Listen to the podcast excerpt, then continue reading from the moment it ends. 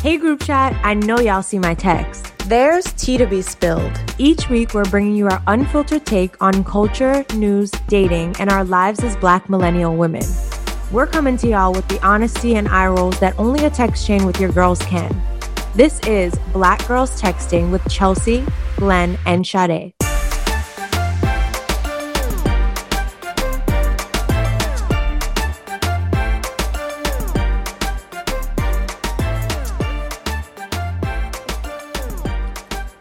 Are so excited today. We have a beautiful black girl doing shit with us.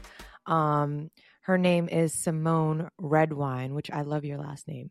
Thank you. Um, she is a powerful trial attorney. She's recovered millions for her clients, um, excelling especially in wrongful death and injury cases. Um, Symone has a strong background in finance and business as well, which we'll get into in this conversation. Um, she's a beautiful Dallas native who is committed to her community. She's an advocate for expunging criminal records and has taken um, high taken on high profile cases as well. Um, and beyond the courtroom, some of you might know Symone from television or YouTube. Um, I know her from OWN's show Ready to Love.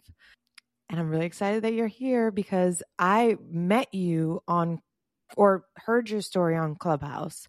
Um, we were talking about the kind of viral Reesa Teesa uh, TikTok story, and you came up and said, I have a story as well. And it was extremely compelling. I feel like a lot of the comments I saw were like, you know, this could never happen to me. And like all of these things. And there were so many women in that room who were like, actually, something similar has happened or this has happened to me. So I would love for our audience to hear your story and for us to learn from what from your experience. All right, y'all. It's time for the group chat. chat. Sure, absolutely, girl. I don't even know where to start though. So, you guys, as the journalist, can definitely help guide me because there's, there's just there's just so much. Actually, just before uh, while I was doing my makeup for this, I was listening to a one of Reesa Teesa's lives where she was elaborating on things, and I was just like, there. This is just way too common. And I think what resonated most when I heard Reesa Teesa's story is when people asked her, you know, how do you think you fell for this? She just said, you know, I just thought it was finally my time. Mm-hmm. And that resonated with me because I feel like, you know, we're taught as young ladies, if you do good in school, you go to college, you get a good job, then you're going to have all these dating options and you're going to get a great man and be happily ever after. Psych. Psych. Yep. And so I did all of the things. I, you know, at 16, I got a full ride to the University of Pittsburgh to study finance, graduated magna cum laude, got a almost a full ride to Cornell Law, like 75%. Um, did my thing there, started out, got a great job upon graduation in the middle of a recession. I did the things, I built my own firm. And so I'm like, great, now it's my turn. And I just think that I was so uh, emotionally drained from all, all of the achievements and doing all of the things that once I decided it was my turn, I also decided it was my turn to take a break Mm. from being Mm. so on and that this is going to be my time to just like enjoy the dating and enjoy being a woman and not having to be in control all the time and not having to ask 10 million questions like I do in depositions. Um, Mm. But it was that I feel like exhaustion, which is what allowed me to make the mistakes that got me into, you know, the toxic relationship I was in. So, for those who do not know, the relationship it was started on this show on own Ready to Love. Correct. Um so you all met on the show and it wasn't just TV stuff, you actually fell in love. Um and at that time did you do did the show do any sort of severe background check on who these people were or you know, were you just like trusting that they did the background work for you? Gotcha. So, and to clarify, so on the show, we didn't end together because it's one of those where you know couples end, but we started our our dating. right? We started that on the show and then we picked it up off camera. After the show ended, we continued to date in real life. And yes, the show did do a background check and they did a background check on him. And the thing is, there would have been no red flags there. Um, because, and I'll get to that later. So the show did their background check, there was nothing there. And then when we started our relationship, I did another background check on him. I ran one on myself. We also did credit reports and we exchanged the two. The two of us actually started a YouTube channel. He mm-hmm. he now has control over it exclusively, but I don't know if it's still up or not. But on this channel, there it was there where the two of us exchanged backgrounds. But the way see the way that deceit works with those kinds of people. I see those kinds of people. I mean, the ones who deal with the demons like my ex has and like Reesa Teesa's guy. They pick women who love really, really hard. Mm. They pick women who are tired. They pick women who just want to be loved because they know we are less likely to ask questions, number one. And number two, we are so transparent with what they want, with what we want, that they are able to hear what we want and pretend to be it. Mm. In my situation, because he knew I did background checks, it just helped him heighten his scheme. So, what he would do, because uh, I did both background checks and credit reports, and our issues were financial. So, he would just get uh, debts in other people's names. That way, I couldn't find them. So, he was always two steps ahead of me. So when you're dealing with a true liar, right? They're so good at it that they know what you're going to do and then they just perfect their lies. So there's no changing a liar. And that's what you have to really like get down to. And I think with Reesa Teesa, like in the beginning, she it got to a point where she talked about like I just wanted to see what lie was going to come up with next. Um, there's no changing them. They just get better at it. So the more you stick around, the more you're enabling it. So they did the background checks. The show did the checks. Um, nothing came up. I did my check. Nothing came up because all of the debts and all of those things were always in other people's names. Okay, so to your credit, there were no red flags immediately. Like oh, the background checks were fact, clean. Correct. In fact, he came to me and he said, "You know, I'm not rich, right?" Because on the show, he like shows up and like a rented, not a rented, like a leased. He has like a leased Bentley and like these extravagant things. Mm. But I never picked him for money because one, it was a pandemic and I did his PPP loan. Like I knew he didn't have any money. So he said from the beginning, he's like, Hey, you know, I'm not rich, right? I said, Yeah, but I knew you're not rich. I did your PPP loan. Um, but I also know that this is the pandemic. You're in the auto industry. So much has like just stopped because of COVID. He also had explained that he used to make 20 to 30,000 a month selling cars and was a top salesperson in the city. And then almost nationally uh, for the car brand that he worked for. So what I my understanding was what he is telling me is, hey, I used to be great. I went through some things and got a divorce. I just need a woman who's going to help me get back to my greatness. Mm-hmm. Boom, bam, gotcha. That I can do. You know, that's not yeah. building there. That's, you know, just helping someone get back to who they naturally are. And that I would be okay with, particularly in the middle of a pandemic when everybody is is at a point where we're realizing all of the things that we thought were so safe and secure with our lives we're not you know uh, so many people were rebuilding them right.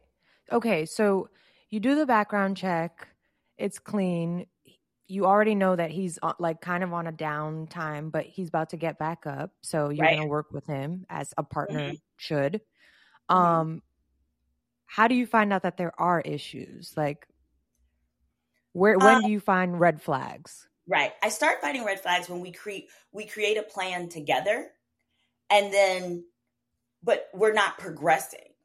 And I'm not understanding why we're not progressing if we're both sticking to the plan. So the plan was this it was I'm going to help you get out of these debts because he had bought a business, he bought a franchise, after his divorce to show his ex his ex-wife divorced him for doing the exact same things he did he did to me which was mm. um my therapist calls it financial abuse which was doing things with their money with their savings with their stuff and losing it all basically gambling the money away through poor business decisions. So he then went and bought a franchise um, he knew nothing about, trying to impress her or what have you.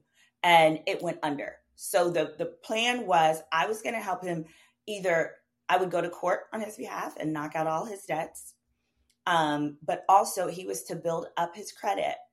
And specifically the rule was you will not take out any art, any more credit for anything if you can't qualify for it in your name, in your name alone, or perhaps me as a co-signer.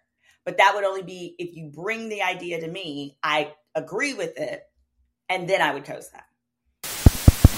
Is this thing on? This is Good Moms Bad Choices here to interrupt your regularly scheduled programming. You are cordially invited to our live tour, Confessions of a Good Mom. Are you bored? Tired of those badass kids? Doing the same shit every weekend? Well, it's time to come to the judgment free zone. We're bringing our sold out live show back on the road with surprise guests, musical performances, and a lot of naughty confessions. Grab your hoochie gear, grab your girl, grab your man, because this is the perfect date night. Or hell, come find your tribe, get free, and have some fun. And no, you don't got to be a mama to kick it. So click the link in this episode description and join us in Philly on March 13th, DC March 14th, New York March 16th, Atlanta April 21st, and Houston April 18th. Click the link in this episode description and we'll see you there.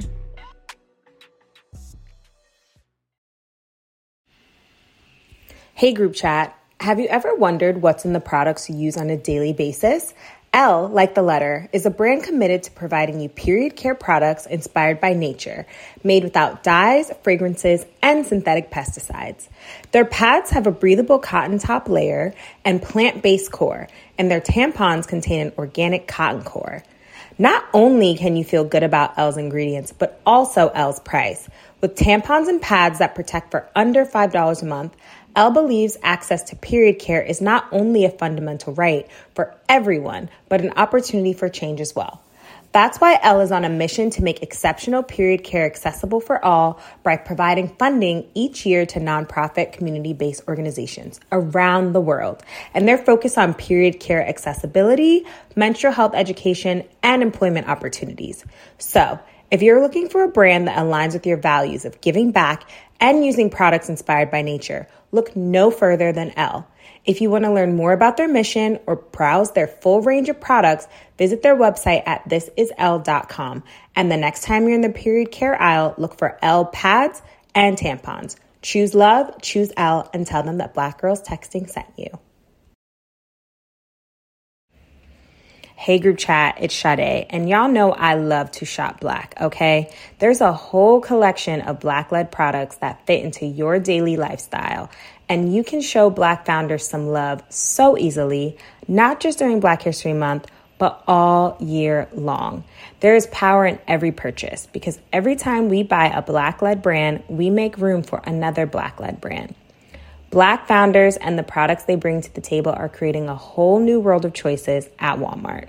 So go to walmart.com slash black and unlimited to discover all the amazing black owned brands you can add to your daily routine.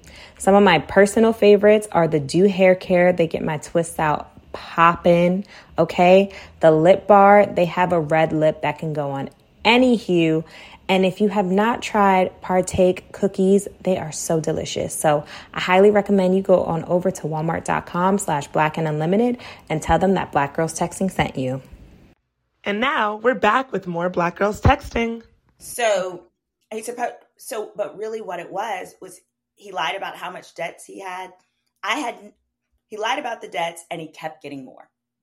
The biggest red flag for me was he came home with this it was a Porsche and this was two or three months before our engagement.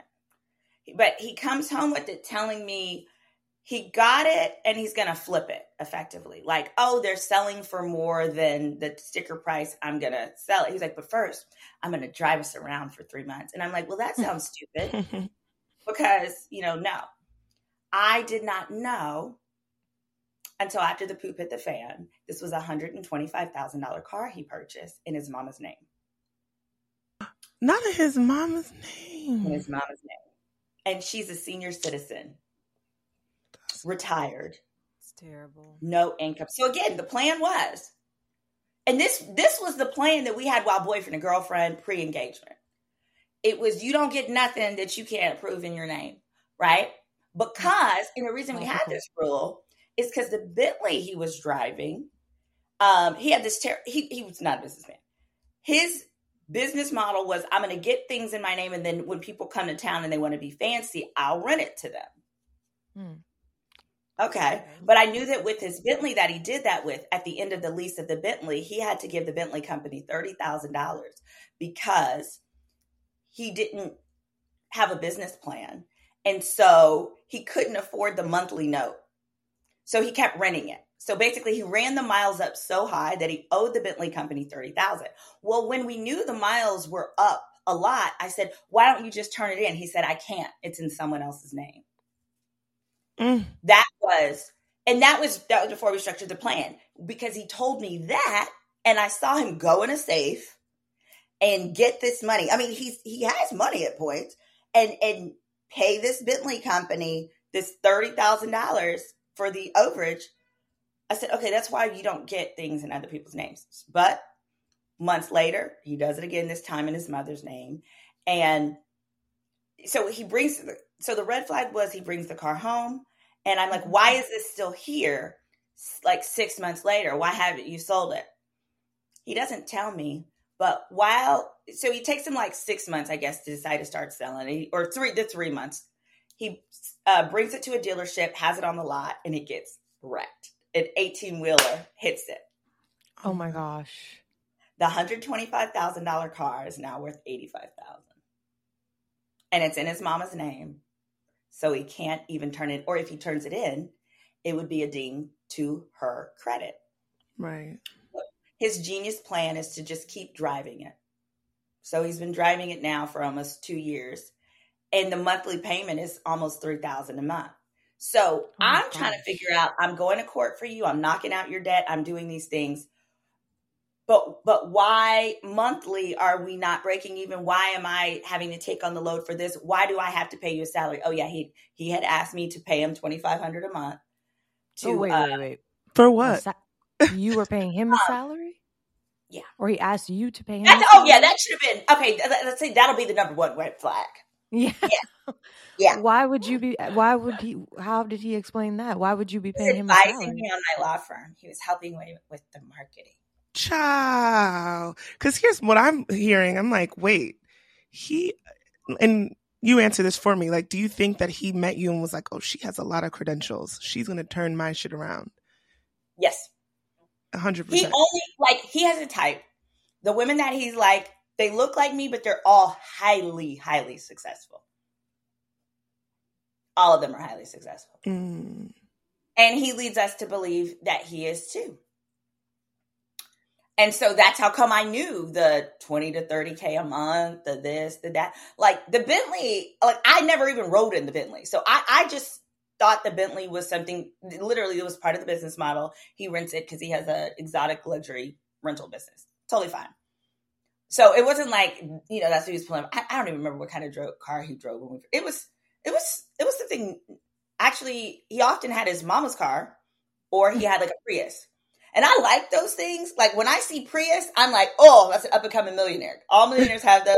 They like, oh, he had a Tesla. He had a Tesla. They had like good gas miles, like those things. Like I love those kind of like reasonable decisions. And I'm hella frugal. I grew up black community in Oak Cliff, which is a community in Dallas. Like I grew up and I was a finance major. So I'm always worried about money from the perspective of making sure I live conservatively now so I can be comfortable in retirement. I'm not the extravagant mm-hmm. one. Um so so yeah, I guess him asking me to give him a salary to help me with my law firm cuz I and the thing is when those things were happening, I didn't even know they were red flags. Um and I say that because like I remember saying like, "Oh yeah, he helped me get an office and da da da da." But then once we moved into the office, I had to pay, even though he moved his business into the office too. So both of us had our businesses from the same office. I had to pay the rent and then I had to pay him 2500 a month salary. When he wasn't doing, he was supposed to be the director of marketing. He never made me he never broke even, not once. Broke, and by broke even, I mm. mean with his salary that I was paying him. And so I started to say, I said, hey, you're, you're going to need to at least break even if you want me to give you a salary. I'm not paying myself a salary. So I need you to at least break even for me. He said, you're not paying me month, enough to work full time. And I need an assistant. So then I had to buy, I pay him, an, pay an assistant for him. Basically, the assistant was the person who was trying to supposed to do it full time, and then he was just going to be over that person. So that was an extra three thousand a month. So he he was five thousand a month. I had to pay for him to help not bring me business to my business, and I didn't even have a salary.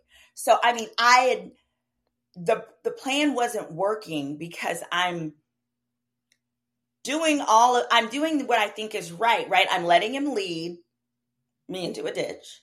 Um, but I'm also doing what I think like I you know, we're told like, well, when men are good in an area, he's a salesman. So I thought he was good with sales and marketing, like to let them do do those aspects. But after like six months of this, I was like, okay, this is ridiculous. And it got to the point where I realized I was the unwitting, I was unwittingly the breadwinner. Mhm. And I said, I told you from the beginning, I don't want to be a breadwinner at all. But he refused to get a job. And by that, I mean, I asked him, why won't you go back to your $25,000 a month job? Right. He said, because it was failure. I said, well, what the fuck is this? Right. What do you What mean it was failure? Um, because he went out and started his own business, the one where he would rent rent these cars and not make any money. That it and after having been on TV and stuff, if he went back to selling cars at a regular dealership, you know, I won't say what dealership, but at his the regular, you know, American dealership he was at, that would look like failure. And he didn't want people to think he was a failure. And that is so Mm. interesting because people thinking you're a failure is more important than not saying you thought he was a failure, but your wife shoulder or your future wife shouldering all of this financial burden when you could make twenty thousand dollars a month. Yeah.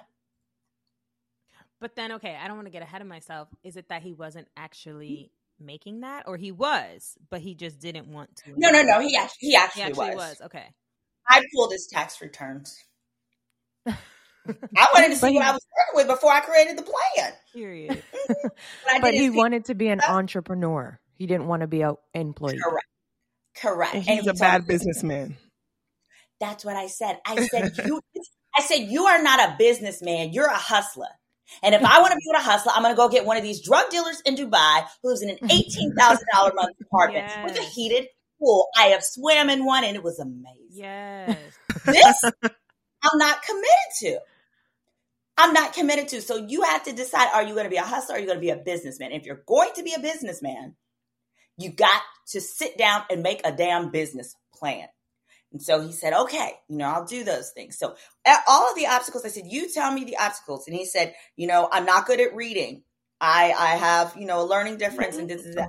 I said, okay, great. Tell me these things and we can work through them. And he said, you know, and I don't have a lot of money. I said, you need, you need some business structure. You need a mentor. I said, I can't afford that right now. I found a, uh, SBA has a program called SCORE. I found a free business mentor. He said, Well, the car industry is different. They're not going to understand. I found him a free business mentor who owned two dealerships, bought one, grew it, sold it, bought another one, grew it, sold it for millions, and was a man of color and lived in Texas. Wow. Set him up. Just gave him the tools on a Come platter. on. set him up. He had a free consult, and it was free everything. Had a free consultation to do um uh, to basically how do I set up everything so that I can own a dealership and get the financing to do that. The guy gave him one hour consultation. It was amazing. I listened in. I took the notes. He never spoke to the man again. Mm. The man gave him homework. And the man told him it's going to take about a year and a half to two years for you to get your credit where it needs to be, have the assets, have the this, this, and this. Then you'll be ready to get an SBA loan. He said, Nah, man, I'm not doing all that. Nah, man, he talking about two years. Da, da, da, da, da. What did you think was going to happen? You think somebody's going to give you some money because you was on ready to love? But what I realized is when you have this hustle mentality, you want to take shortcuts but get long term results. hmm And ultimately, that's just not the structure of the type of leader I want in my life. You cannot lead a household. You cannot lead my finances. You can't lead a business, actually. And okay. so those were some of the little things. Okay. That- because with the with the Reesa Teesa story, a lot of the comments I saw was she's a bigger girl. She wasn't used to men, you know, giving her attention. Here you are. Not to say anything bad about her. I'm just that's what people were saying in the comments. Here you are, well educated, successful, attractive. Why like did you feel like that was your only option at the time? Like why? It was my option. It what it was is I think Sex in the City has some analogy that says men are like taxi cabs when they're ready to settle down and get married. It's like they turn on the light and whoever, you know, comes past, mm-hmm. they're like, get in. And that's the person. I was the mm-hmm. goddamn taxi cab. Mm. I felt like I felt like, all right, I'm this age. I want to have kids. But the thing was, he was my friend. He was really nice. And for me, the turning point was this um, he was so good at convincing. You know, he's a salesperson. He's a fundamentally a good friend. He is a good human. None of his friends would say anything negative about them, and I know that they're telling the truth. Um, as far as his character as a person, right? And I say that to say, even my family was convinced. And for me, the turning point was my mom. I it was he did something, and I called and I fussed to my mom, and she said, "Symone, she says Symone Jeanette is what she says with her little like Creole accent. She'll say Symone Jeanette. I've I know many of the men that you've dated, and I have to tell you, you know, there's got to be something wrong with each of them. Um, and you're not the easiest person to love either. But I don't think you're going to be able to do much better than him. Mm. So you're going to have to decide oh. for yourself. Do you want to take that gamble or do you want to go with what you know and work with him? Mm when your parent tells you that, you're like, oh shit, well, keep going. Because she's, but this was before it, all of that had happened. Mm-hmm. Right. This was when I was complaining about smaller things. It was actually before I started paying him a salary and things like that. But one of the things that I did know is that my mom knows me better than anyone else. And she's actually an extremely reasonable person. Like, I have a lot of girlfriends who will say, Well, my mom always takes my side. Mine doesn't. And I appreciate that because she will let me know when I'm wrong so I can self correct. But it was for that reason when the plan wasn't working and I knew something was off, but I wasn't sure what. At this point, we were engaged. And I told him, I said, At this point, your financial issues are above me. I can't help you. You need an expert. I said, So if I find you a financial person who's going to help you on the day to day get your numbers in order because I kept asking I said, well, what is your break even? Like, we need to know, like, can you even um, do the, the basics? I said, will you agree to work with the person that I find you that's going to help you for free? He said, yes, I promise. I said, okay, it's my mother. And it was. It was only from him working with her that I began to realize there were lies. Because he wasn't even telling her he didn't tell her about the Porsche car note. He didn't tell her about a number of those things. And so, as well as she lost faith in him, it helped me be okay, I guess, digging deeper. I mm-hmm. didn't feel any form of like embarrassment because the same mentor that made me stay was who made me feel comfortable getting the hell out of there. Mm-hmm. Okay. Mm-hmm. Oh, yeah, and I say too with Reesa, the mm-hmm. other thing that resonated for me was remember how she talked about how he paid all the bills when they were dating. Yeah. So one of my rules is I don't do no 50-50 and I don't pay mortgages. So he moved me into his house. He paid the mortgage. So the household bills were all covered to my knowledge.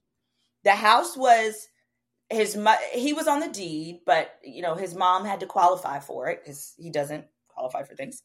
Um, but the house that the only thing I contributed was I did 500 a month that could be used towards whatever uh, uh food. I did 500 a month in factor.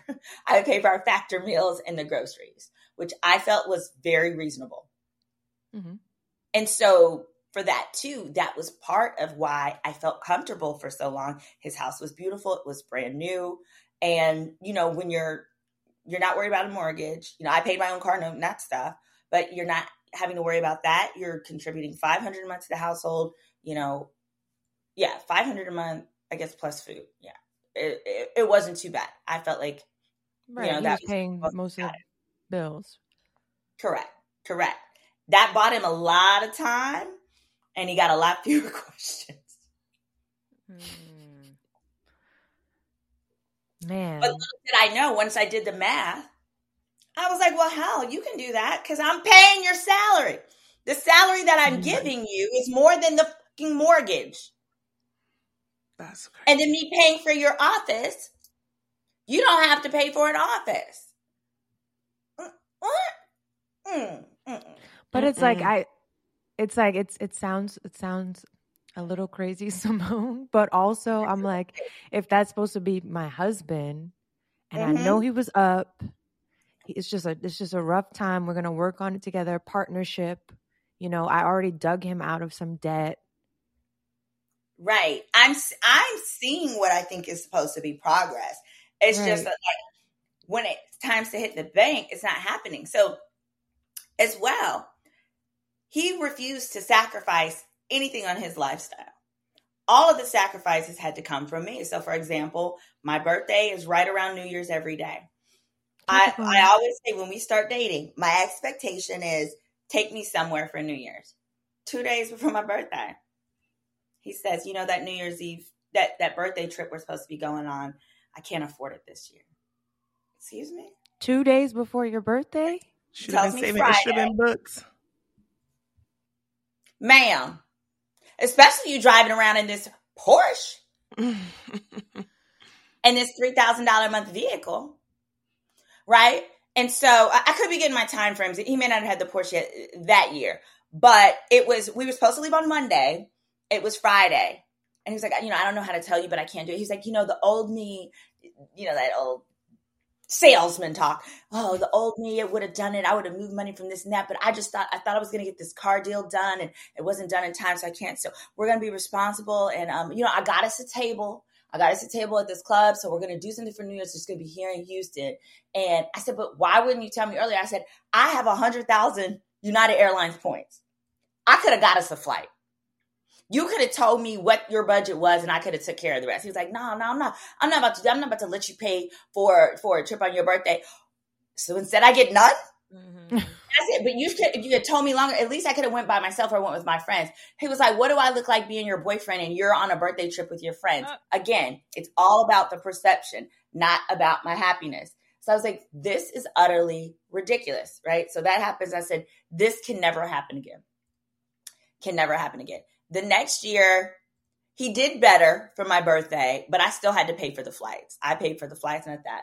And then he would invite me to things with his child to go, like uh like if his child had a out of town game or something, um, or trip. But I had to pay for my own flights. Hmm, That's that's odd. And then ultimately, I realized when when it all hit the fan and he which is his own story. But when it all hit the fan and he went to social media to reveal that he lied to me and he misused the money and stole the money, he stole the wedding fund. Mm. And that was the culmination. He stole the wedding fund. He took me to the bank in April, put $10,000 in the bank, which was his portion of the wedding fund. He was supposed to put up 10. I put up 10 and my parents put up 10. Okay. He put the 10 in in April. And by June, we had $15.37. oh my god. He never When was the me. wedding supposed to be? September 3rd.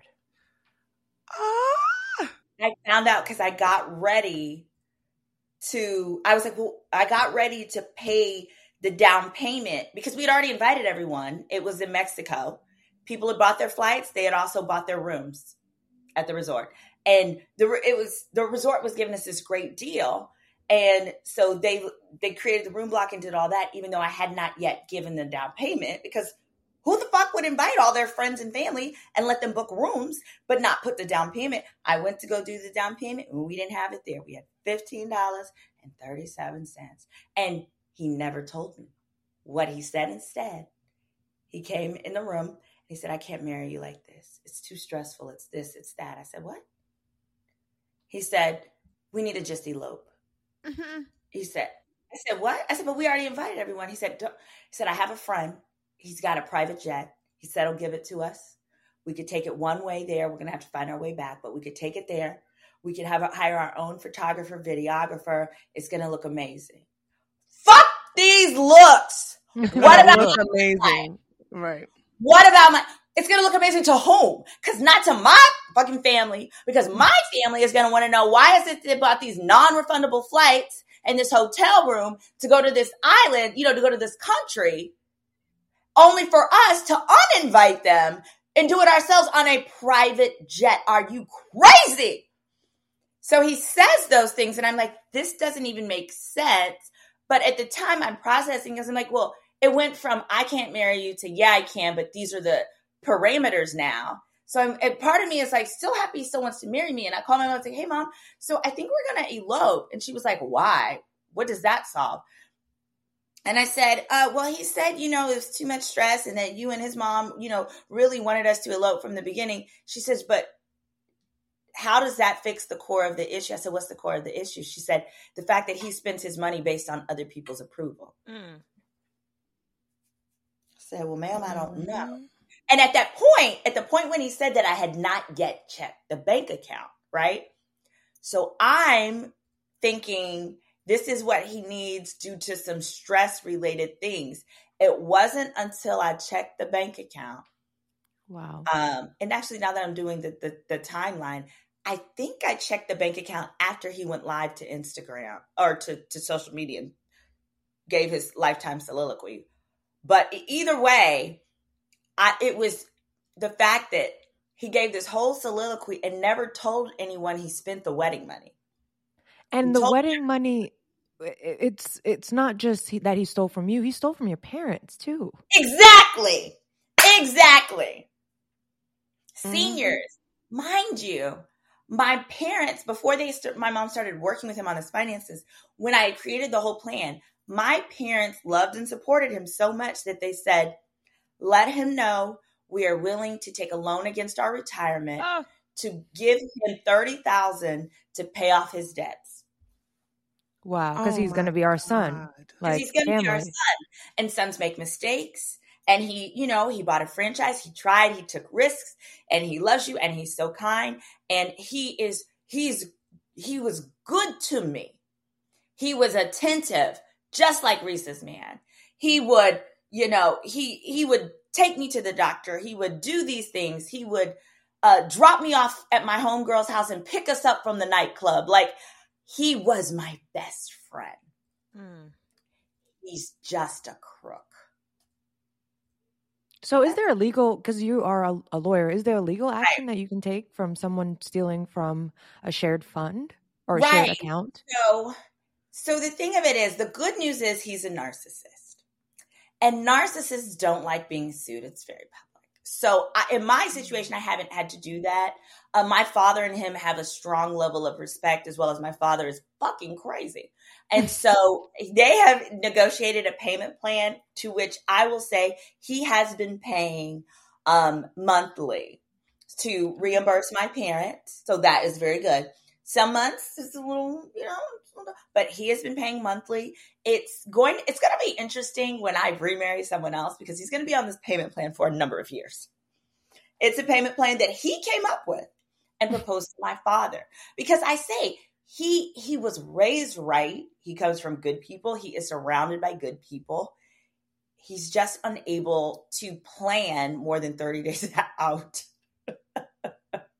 And he can't plan past what will everyone else think of my decisions. But so I say that to say legally, the answer is this when they've done something like that, in my situation, um, I'm holding on to the ring. He asked for the ring back. Um, Mhm. Yes, he did. Oh, yeah. Oh, yeah. Wait, and you didn't give it back? No, No. Or- okay, good. No, because I'm like, this ring, oh, and we must discuss this ring. Yes. Yes, tell us about That- the ring because it's a big, beautiful ring. It is. it is. But this is also how I knew he was stupid. Um this ring, first of all, he gets the ring and doesn't he did not insure it. I did not realize this. The ring was appraised at ninety thousand dollars. Damn. This man has paid off the ring. So you pay off the ring, but you don't put ten thousand dollars aside to have the actual ceremony. What would be the logic, guys? Just dumb. All the It's way. for the look. It's for the I- I look because he can't have his fiance out here with no little ring. That's what it was. I said, This is not my ring. This ring is for the public. hmm Because one thing that used to grind my gears, because I didn't I didn't know what the ring was worth until I found out it wasn't insured, which was a long time out. Because who the F buys a ring that expensive? I wouldn't walk out of the store without insurance on a ring like that. And you got on an airplane and brought it all the way to Miami where he proposed on national TV. Mm. But in that situation, I will always remember. So he had a wonderful son. He has a wonderful son. And I would always take the son to basketball games, tournaments, and the things because he worked weekends selling cars. And, oh, by the way, he finally did get a job. Okay. Um, because I said, I cannot marry you. This is enough. Uh, basically, I checked myself into like um, a mental health place because I didn't want to wake up. And um, I tried to go to sleep with my car running. oh my gosh. But I'm very considerate. And I'm like, if I'm going to take myself out, I better not do it in his house. That's very rude. So. I lived lifted the garage of his house and I was on my way to my house. I was like, at least kill yourself at your own house, Oh, you know? Oh So my God. My team would clean it up and not like him his mom. So I'm on my way to my house and um because it was just too much. It was too much pressure. Like we were just bleeding money and I couldn't Mhm. understand how to make it stop. And my health was failing and everything. And he just wanted more and more and more. Um and I, I just I couldn't give him any more. I didn't have anything to give. Um he, he took my savings. Um but he he didn't take it. It was used to pay all all of the bills and at the time he had um he had actually gotten me a loan for a million dollars for my firm that he was working at. Um he created some fraudulent documents to get me approved for this million dollar loan. But the loan was going to be 25% interest due quarterly and I would owe 1.5 million in 18 months. That was his solution. And I just said, I can't do this. So I'm on my way to my house, and it just happened to pass like it's like Hermann Memorial. Like it's one where you drop in if you're just like, if your mental health is terrible. And I went there, and they took me immediately Thank God. and treated me and everything and they said i'm not I'm not allowed to have pillows in my car blankets in my car anymore and this and that and i talked to him about it and it was then that he said i will get a job Okay. and so i was very grateful for that and he immediately he had been yeah he had um been been sent in stuff and now he has a great job. He has a great job with a dealership that he feels is of the caliber. That's you know that he feels people will be impressed with. It's a very impressive brand. I won't say what it is. And um but i just thought about it. I was like do i really want to be with a man where i got to do that to make him get up and go to work? Right. for somebody, you know, like when I say get up and go to work, if you're working for yourself but we're making negative money, it's not working, it's hustling. And so it was just it was these things over and over where I was like, this is too much. Well, I'm I'm I'm a little off task, but for me, that was it meant a lot that he went and he got the job, right? So I felt like, okay, we've got progress, we've got all of this. And going back to the ring scenario with him with the job i had to take his son to more basketball events and tournaments like clockwork he would ask two questions the moment he got home how did my son do? And I'd tell him. And number two, did any of the moms ask about your ring? Girl. Ugh. Baby. And this was not this was not like one of the teams that are like like hoop dreams. These were like the richest moms of Houston. It was one of the those elite teams. Like mm-hmm. no one's house was worth probably less than half a million. One of those teams. Mm-hmm. And I some and a lot of times they would we would be we'd been on airplanes where I got us upgraded to first class and a woman would lean across the aisle and say, "Oh my god, I want to tell you how beautiful that ring is." And he would glow. Mm, it made him feel wonderful. And I I like that he was happy with how he picked it out, but the truth was we'd be shopping around in Costco and I would be handing that, "Oh baby, look at this one over here." Because I knew our budget and I'm totally fine with the Costco ring because I had so much faith in him that if we worked the plan, if we worked it together, we'd go from this Costco ring to some fancy, smancy, probably $20,000 ring in like the next five years. I was content with that. But to know that you paid off a ring in one year's that was appraised at 90, it was $89,215. Okay. I don't know exactly what he paid, but he paid it off. Are you fucking crazy? But you want me to be low? No, you don't get to make those choices for me.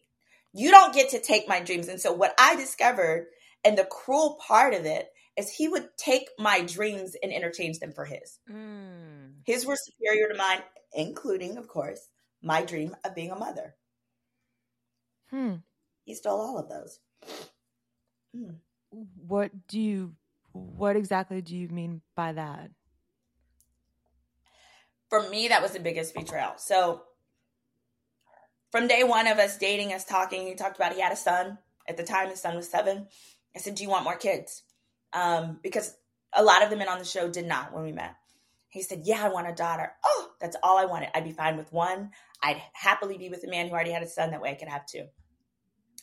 I later learned after I called things off last summer the entire time of our marriage, he knew he can't have any more kids.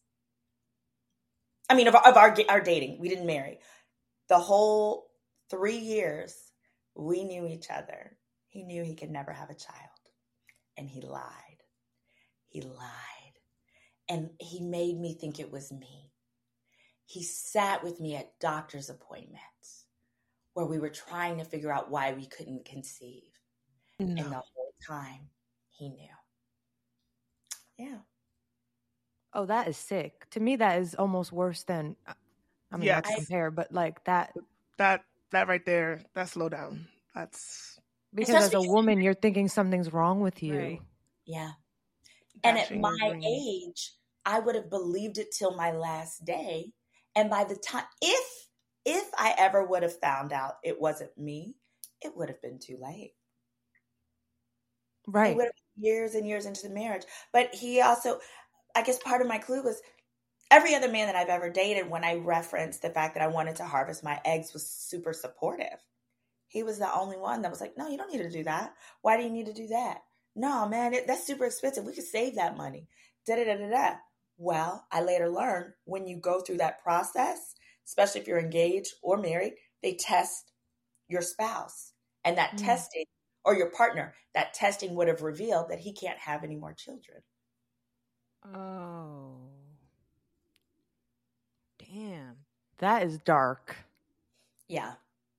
That's cruel. like when I it's cruel and I know you have mentioned that he is a good person. I, yeah. yeah, and that I I'm like that yeah. that is cruel. Mm-hmm. Yeah, and I, it and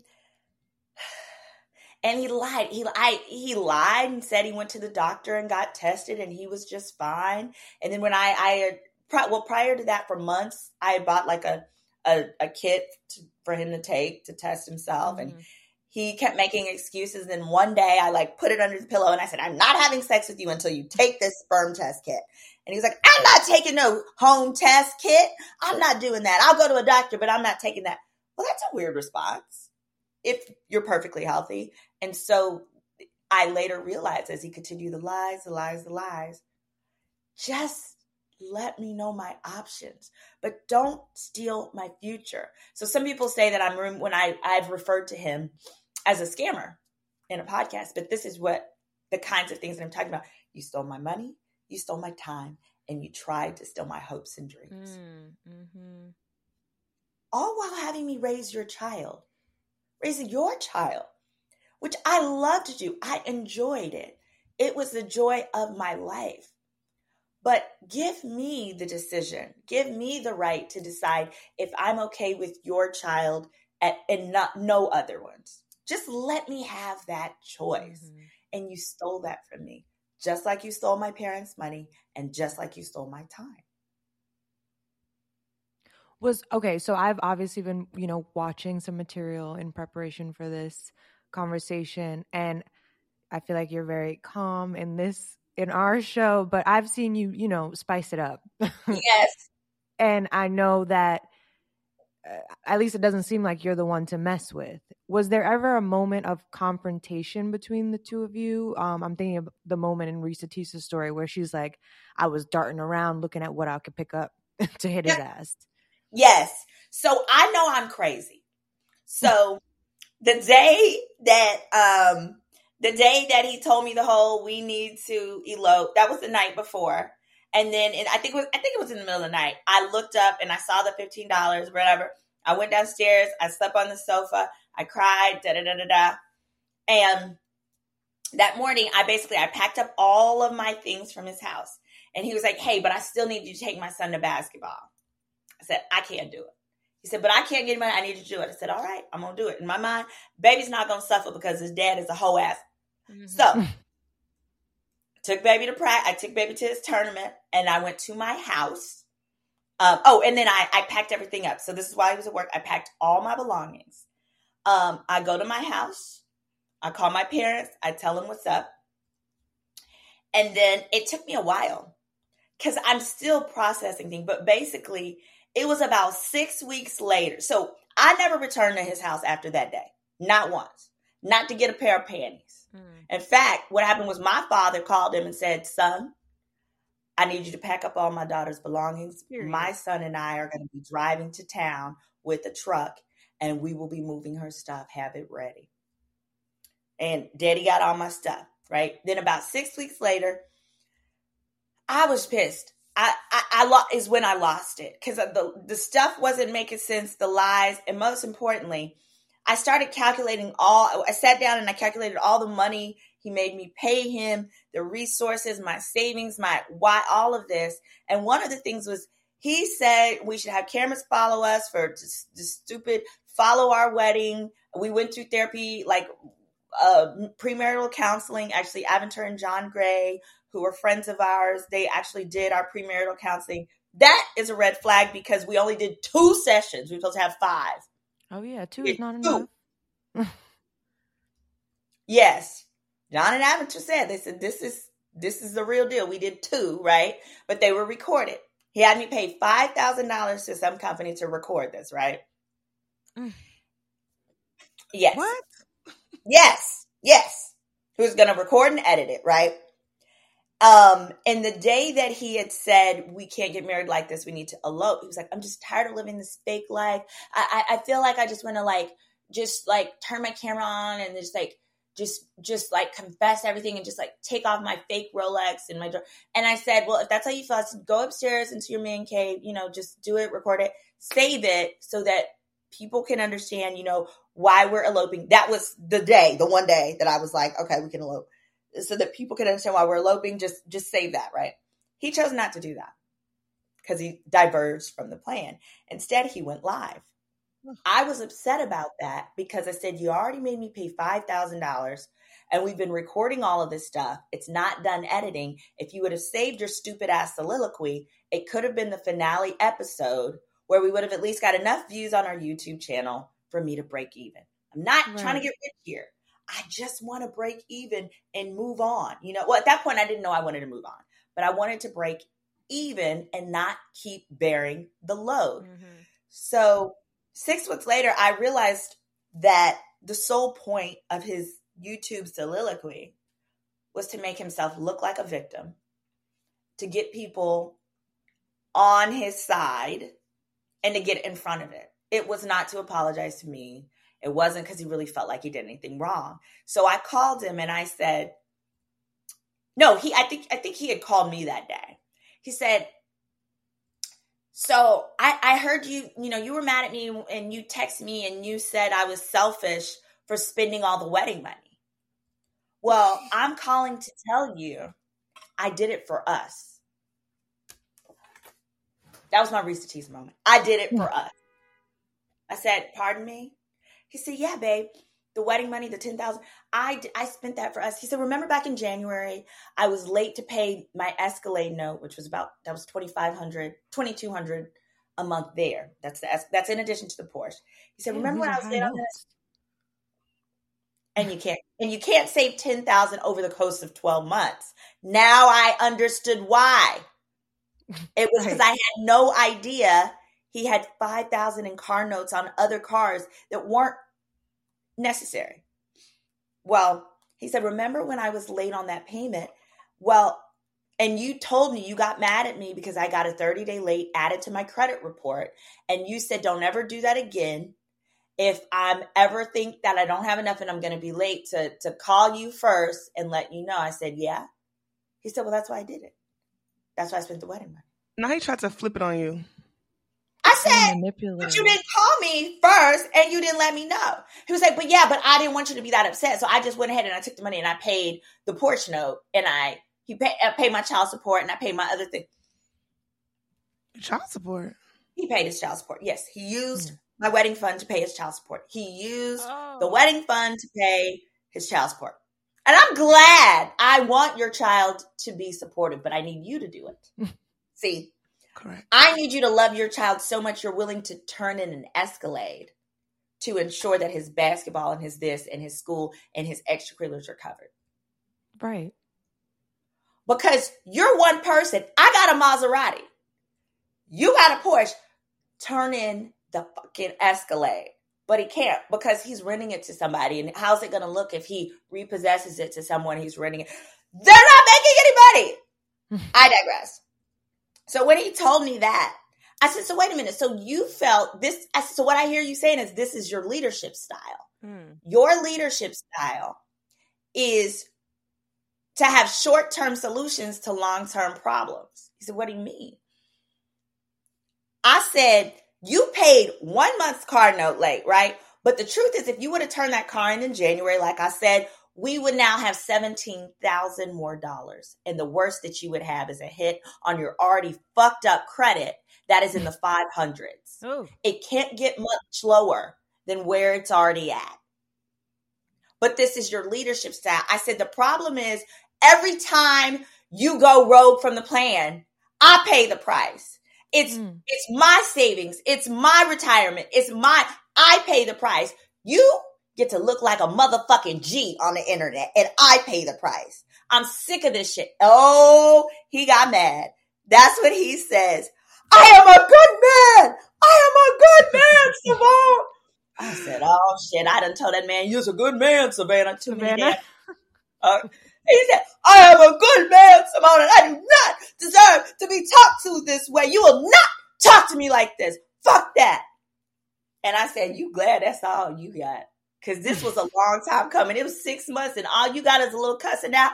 You should have had some windows broke, bones broke. I said, Do you know how fucking crazy my family is? My father was on Crime Stoppers. I expunged his own record, okay? and I have prevented them. They they wanted to sick themselves on you, and I prevented you from that. So if you can't handle a little cuss out from little old me, at that point I was about 154 pounds. I've done better now. But I was like, if you can't handle this, you don't think you deserve this, then you will got me fucked up. So he was like, he hung up in my face and he was like, fuck you, Symone. Come get your shit. Cause even when my dad came and got my stuff, he left the most important things. Like he left some like designer things. So I guess he could open the lines of communication. I didn't come get no more shit, but I sure had my brother-in-law get it. So that was the, for me, the finale. And, um, I blocked him and I didn't hear, I did not entertain anything further until at one point I sent him an email to let him know it was time to move on. and I called his best friends and I said, I know you guys are really kind and supportive of him. And I know that you are likely telling him, hey, if you just get your finances and things in order, someone loves you so much, she's going to take you back. I'm just calling to let you know I don't. And that this is a good time for you to start helping him transition. Maybe introduce him to somebody at your church, one of your, I don't know. Hmm. Uh, but it ain't going to be me. And I felt like the kindest thing that I can do, I believe the kindest thing that you can do for someone is to not waste their time. So the sooner you help him understand I won't ever take him back. I think that'll be in everyone's best. Um, and and at that point that I told him that, I also found out he had lied about the children having being able to have a child situation, and I referenced that. And when I tell you, nobody who knows him that I've said that to has ever said that's not true. Mm. They all knew it. Everyone knew it. They all knew. They knew it. I don't know that they knew I did not know. No, right. Because people who knew me knew that like I treated his son like a son. Like people, like even when I would go to his tournaments, people were like, "Oh, so and so's mom is here," and I'd be like, "Oh, I'm the bonus mom," because his mom is very active, and I, I would like want to be very clear. But like we looked alike, like we we looked like well, the child looked just like his daddy, so anybody could you know pose as the mama. Mm-hmm. but it was I even so I had to one of the hardest things was after it was over, I had to stop caring about his happiness. I just wasn't used to not. I was so used to putting the man's happiness and what they needed over my own. It took a long time. My friends had to be like, because because even with the ring, I was like, well, I think maybe if I'm gonna sell it, then I'll put the money in an interest bearing account. They were like, bitch, what? We don't care. no interest for him. Fuck that shit. And I was like, oh yeah, yeah, yeah, yeah. You're right. You're right. You're right. I'm not supposed to care. So what if we put it in his son's name? Mm. They're like, it's not your responsibility. That is so interesting because again, so many parallels. It, it must be like literally how our brains work when you're in a certain type of situation because I laughed when one of my fr- girlfriends we were watching the Reesa Teesa thing and when she sees him emaciated and she gives him money for chicken nuggets. Yes! yes. My friend is like, why would you feed him? He don't deserve no nuggets. He don't deserve a nugget. Not a nugget. Mm-mm. No, maybe uh. dig, maybe if you dug it out the dumpster and handed to him. yeah, those are. I, I don't know if it's uh, if it's also like my genuine belief in karma, right? That mm. if you leave by treating someone really good, then I'm going to be treated really, really well. And I, I have to say, my new dating life has been impeccable. Oh, yes. oh, period. So, okay, how is that going? Have, do you think your trust has been affected? I imagine that might have been it was. affected. The biggest trauma from aspect of the trauma for me that would make me so angry. I had a lot of anger, but it was that I didn't trust myself. I didn't trust mm. my judgment.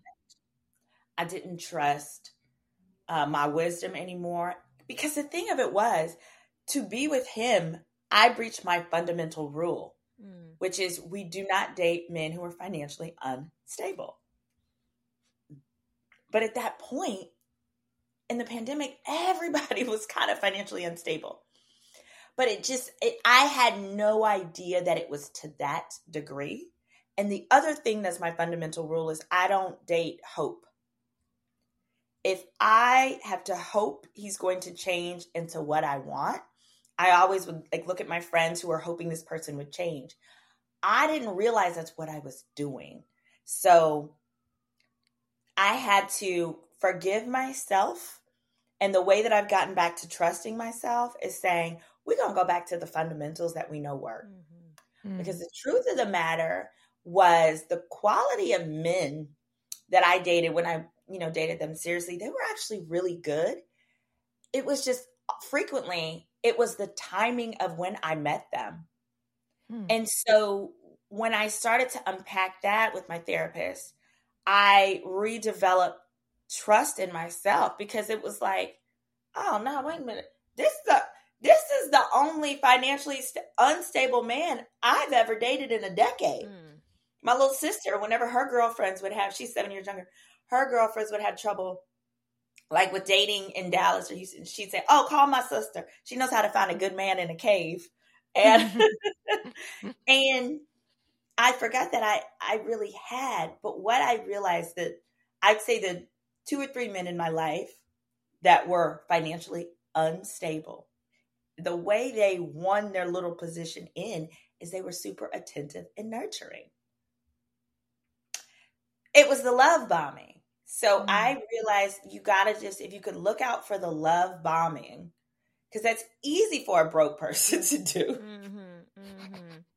They got time. They just, yeah, they had nothing but it. nothing but time. And so once I got back to that, and I was like, wait, I not only have had quality men, and just as the quality men had come into my life previously, they're going to continue, you know, to be there. It's going to take more time. So I cannot be on the time rush that got me into this debacle. But if I could just continue enjoying my life and enjoying my day to day, you know, the the other week I woke up and I was like, man, I miss the beach. And I just bought a flight and left the next morning and went to the beach for a few days by myself. Had a great time. When I went there, I, I met fantastic, interesting people. Um, and it went from there. But I can't live my life waiting on a man. Mm-hmm. And those things too have helped me find joy and peace in where I'm at because it has now been about seven months since that happened. And immediately when it happened, I had told my ex, I said, I'm dating. Oh, because he tried to say, You need to move back in. I said, Excuse me? He was like, You need to move back in. If we're going to work on this, I said, No, no, no, no, no. That's, that's not how this works. I said, I don't have the time to wait for you to get your shit together. Because um, it's going to take you a long time. His base level of debt was 300,000. Yeah. They're unattached to assets. He had a $150,000 like SBA loan he had a hundred thousand dollar. He quit school, a hundred thousand dollars worth of school that he quit for grad school. So what's that? Two fifty. So so two fifty. Um, that was unattached to an. Oh yeah, and then he was upside down. The difference between one twenty five and eighty five on his car. So what was that? Another thirty or forty. Yeah, so it's about three hundred k unattached to an asset. And I said, so you got to knock all that out. And I had been asking him, just file for bankruptcy, just file for bankruptcy. He was like, I can't. Everything's in my mama's name. Yikes. So I said, Well, you didn't tell your mama to file for bankruptcy. I said, Tell your mama to file for bankruptcy. He was like, I can't do that. I said, Why not? She's a senior citizen. What she need it for? Anyway. um, Wait, but you still want you still want to be a mom? Do you have plans? Like, are you doing egg freezing or anything like yes. that? Yes. So I'm actually I'm either going to go to Barbados or Dubai and freeze my eggs this year, um, because I love both of those places. The men in Dubai, they love me, treat me like a little princess. And it's literally a third. It's five thousand to do it in Dubai. It's fifteen here, and it's five thousand in Barbados. Shouts out to my homegirl Shona. She actually owns a um, hotel there, and that women stay at when they go there to freeze their eggs. So I'm probably going to do that. I am excited about that. And then the men that I date now, they don't have kids. And well, some of them have kids. I hope he doesn't watch this. Um, mm. but uh, they all want they all want children, and they are very um, excited about the option. I just I want to put them in the refrigerator because I ain't rushing. Right. I ain't rushing this time. So yes, I'm gonna do that, and um, and, and, and, the interesting thing is each time that i did go to try and freeze my eggs previously i would do the test and the doctor would be literally i've been tested every year since 2018 and the doctor was like oh your numbers are off the charts. You got eggs for days girl. They were like so that's why i couldn't figure out why with my fiance we weren't getting pregnant because we were trying.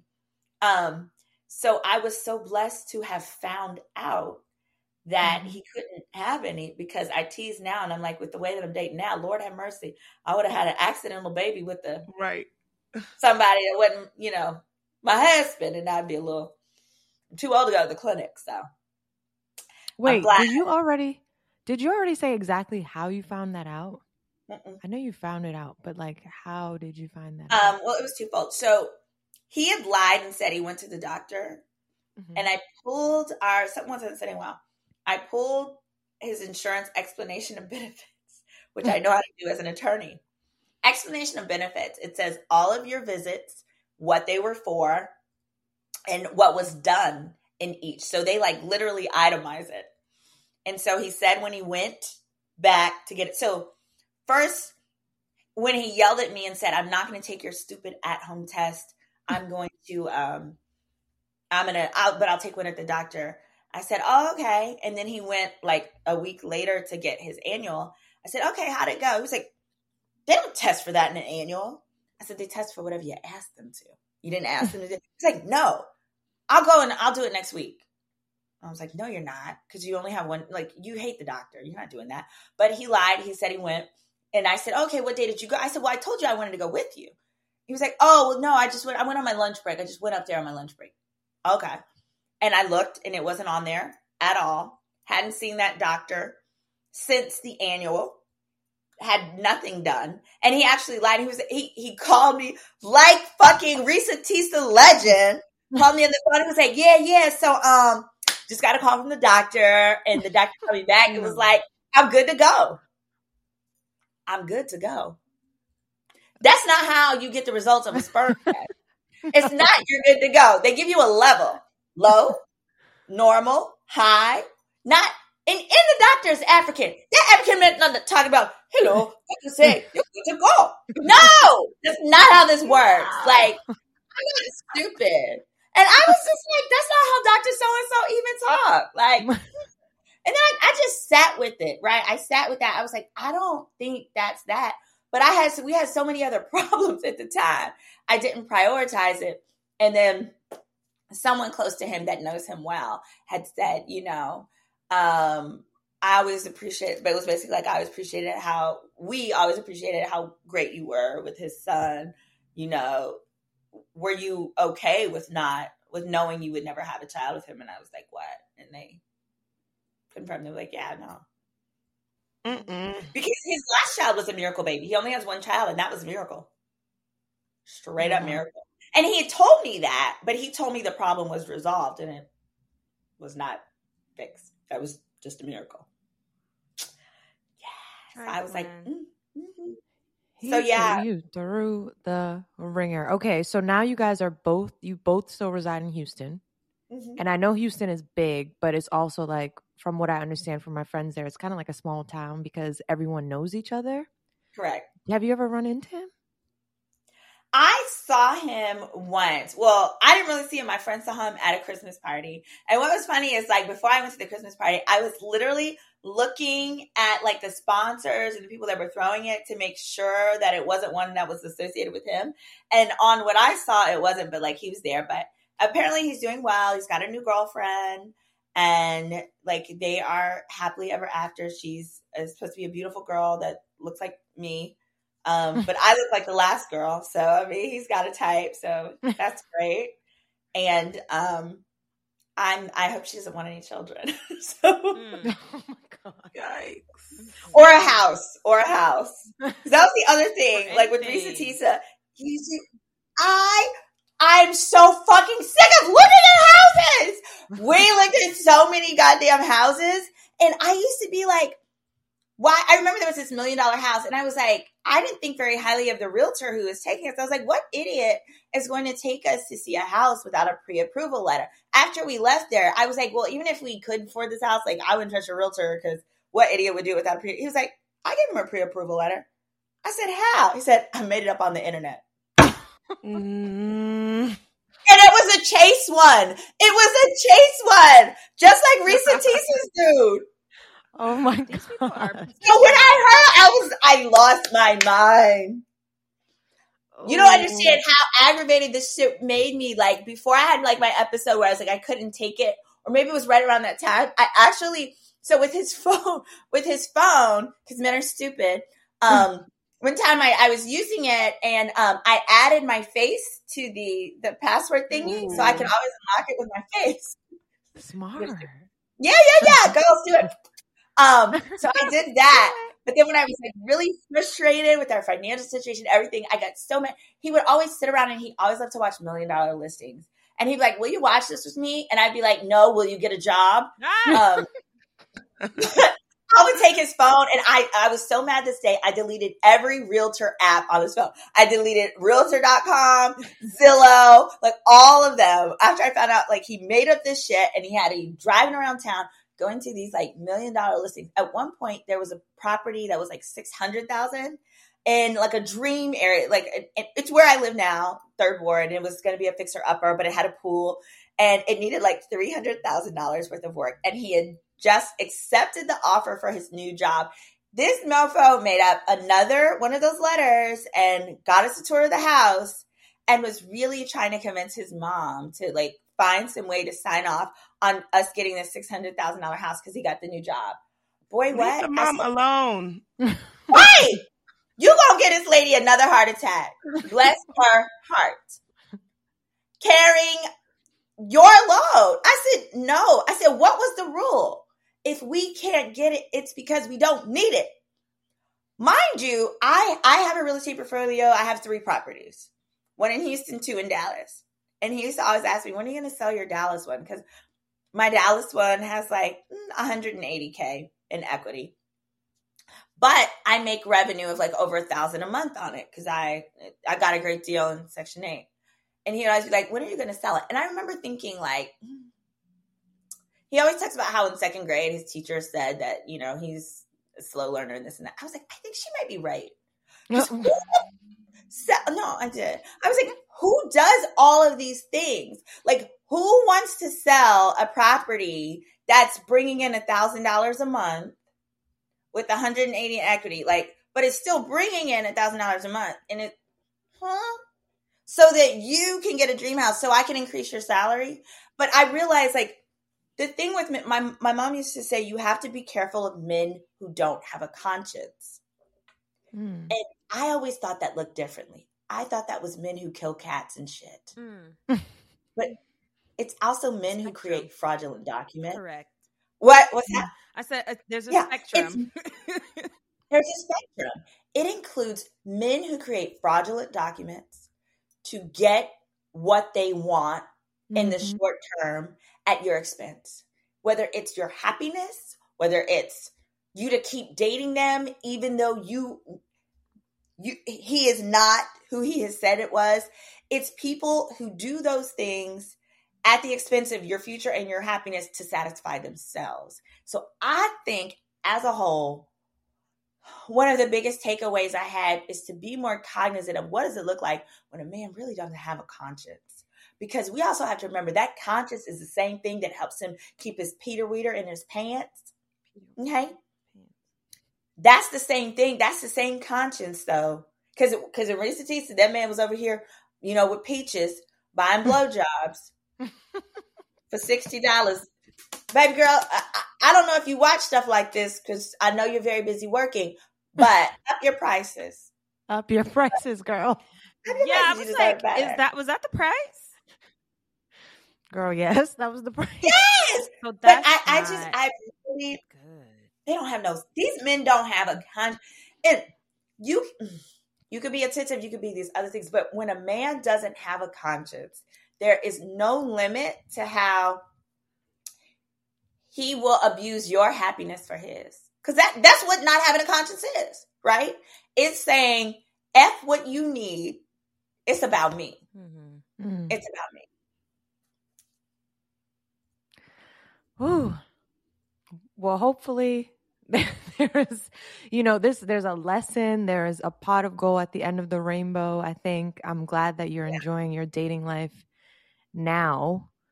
Um, man, it's still scary because it is new and i am working on like getting my glow back that's my biggest thing because i was just so when i started dating i was so optimistic i had actually just moved from dallas yes from dallas to houston like when i met him i hadn't been like here like a whole month kind of thing and so like with Reesa Teesa's situation, I saw people were like, she didn't have no friends. And it was like, I had friends, but none of my friends knew him. And I didn't know him because I was new in town. So I was ripe for the conning. Mhm. Um, so I definitely feel like I, I want that glow back that I had because that glow was a large part of what allowed me to attract positive people in those things. Um, but that also comes from me beginning to trust myself again. And specifically, once I realized the lie about the children, I realized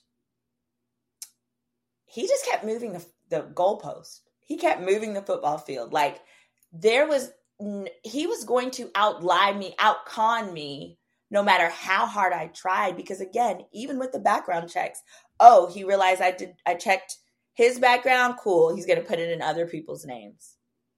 He's going to do these other things.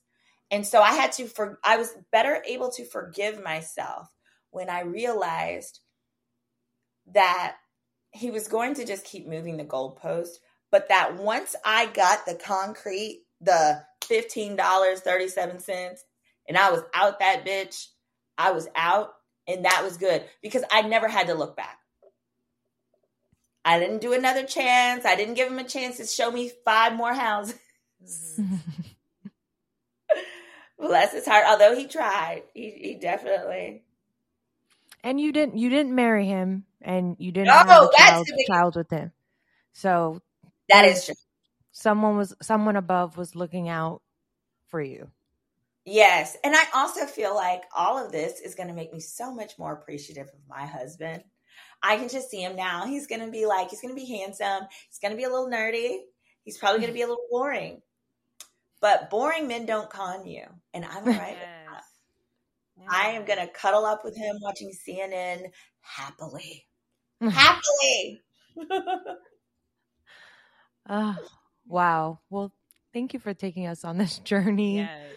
um, thank you for sharing your story. I think it's important to see all the different types of women that this can happen to so that those comments like mm. it could never be me like subside um yeah we appreciate it can you tell our listeners and our our group chat where they can keep up with you i know some of them probably will recognize you from that like viral p diddy clip oh yes yes i do legal breakdowns as well actually i have to go do one right now um, on Porsha filing for divorce against Ooh. her scammer husband. Okay, but wait, wait, that, girl. wait, wait, wait. I'm so sorry. I know you have to go, but okay. no, I don't have to go. I'm do actually chilling. Go you think that they did it so that he could like hide assets with her? Oh no, but it's no. better to be married in those I, cases, right? Because you can't like um yeah no I, she had no freaking clue. I think she had no clue that he that she had no clue that he was illegally over here. My friend, she's also because a lawyer. He, his visa's been up. Been up. So what it is is he yeah, he went to go move over his status just before the wedding. He had just been over here chilling, boo, chilling um, on a fake sharecropper visa. That's what I call it. Okay. it's a worker, but like he's over here on a sh- light ass sharecropper visa, someone else's name. It's not even him because of the fact that he was deported under his own name. Like there was a whole deportation thing issued under his actual name because of all of his frauds. And he knew he had those frauds. So he married a woman and thought that marriage would keep him there. And because the marriage didn't, the fraud didn't, and he still got deported under his old name. He got this share per, sharecropper visa, right? And he had been moving back and forth. He would be able to travel. That's why Porsha didn't know. I believe she did not know because he could go to Dubai, he could go to Africa, he could take her to these places and come back. She had no way of knowing. She found this out this year from the internet because what he did was right before the wedding, he was like, "Ooh, let me move, get this moved from a green card to permanent citizen. Because once that happens, he can never be deported. Like he could literally murder someone and they cannot um, deport him once that status is converted. So that's what he tried to do. But once it failed, his backup plan was marrying her. That is why he married her and proposed within a month.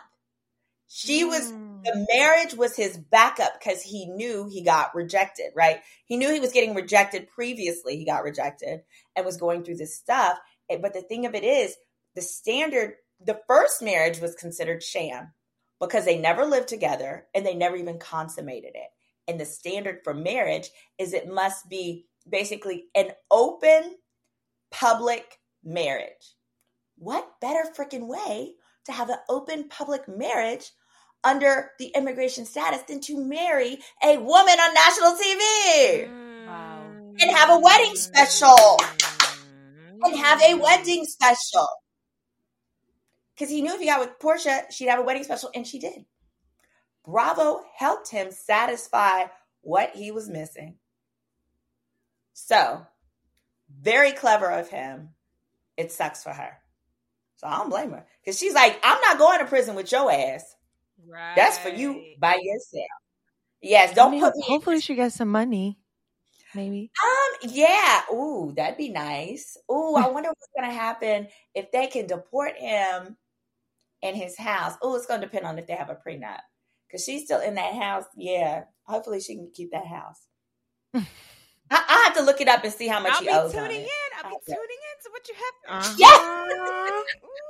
yes, and I'd love to come back any other time. We can break down some like celebrity legal tea, legal drama. Yes, love oh, we got to break Jeannie Mai and Jeezy. Mm, I think that I think that prenup prenup might get set aside because it's some stuff that Jeezy done did. Oh.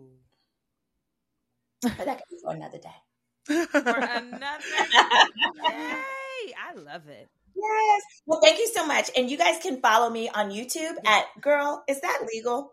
And then on Instagram at Attorney Symone Redwine, Symone with a Y. And I'm working on my TikTok. It's I don't have that much going on, but on TikTok, it's Is That Legal is my name. Yep. Thank you I so much, Symone. Thank you for coming. You. And I just want to say really quickly, I know you said you're working on getting your glow back. I just want to say you radiate so much, in my opinion, and your glow is there. Your glow is there. Where do you ladies live? I want to hang out in real life. I yes. Know. I'm in LA. And we're LA? In New York. Okay. We're in New York. Oh! Oh, okay, great. Um, my bestie, she lives in Harlem, so sometimes I go up there. Um, in LA, I'm working way back there. Oh, one of my first dates, he was really fun that I had there. Jesus is hilarious. He was like a CFO of a company he's a bit of an alcoholic, so that didn't work well. but I saw what God was doing there, and I loved it. I loved it. Yeah, yeah, he's steady, coming. He's steady. on his way. Yeah. And yeah. I'm gonna be in. I'm going coming to Houston at some point, so I'll let you know. Yes. Okay. Let me know if you're ever in Houston, Atlanta, or New Orleans. Okay. Let me know. Oh, we love the Essence Fest. Yeah. Oh, I love Essence. Yeah, yeah that's my my family's from New Orleans, so and I think my new boo is going to be in New Orleans. Mm. yes, I see some etouffee in your future. yes. thank you, All ladies. Right, I really appreciate it. I love this. Bye. Yes, thank you. Bye bye. Thanks again for listening to Black Girls Texting. Make sure to rate and review this podcast wherever you listen and subscribe so you never miss an episode. Oh, and don't forget to text every group chat you're in and tell them to check us out. Follow your girls at Black Girls Texting, and we'll see you next week. Bye.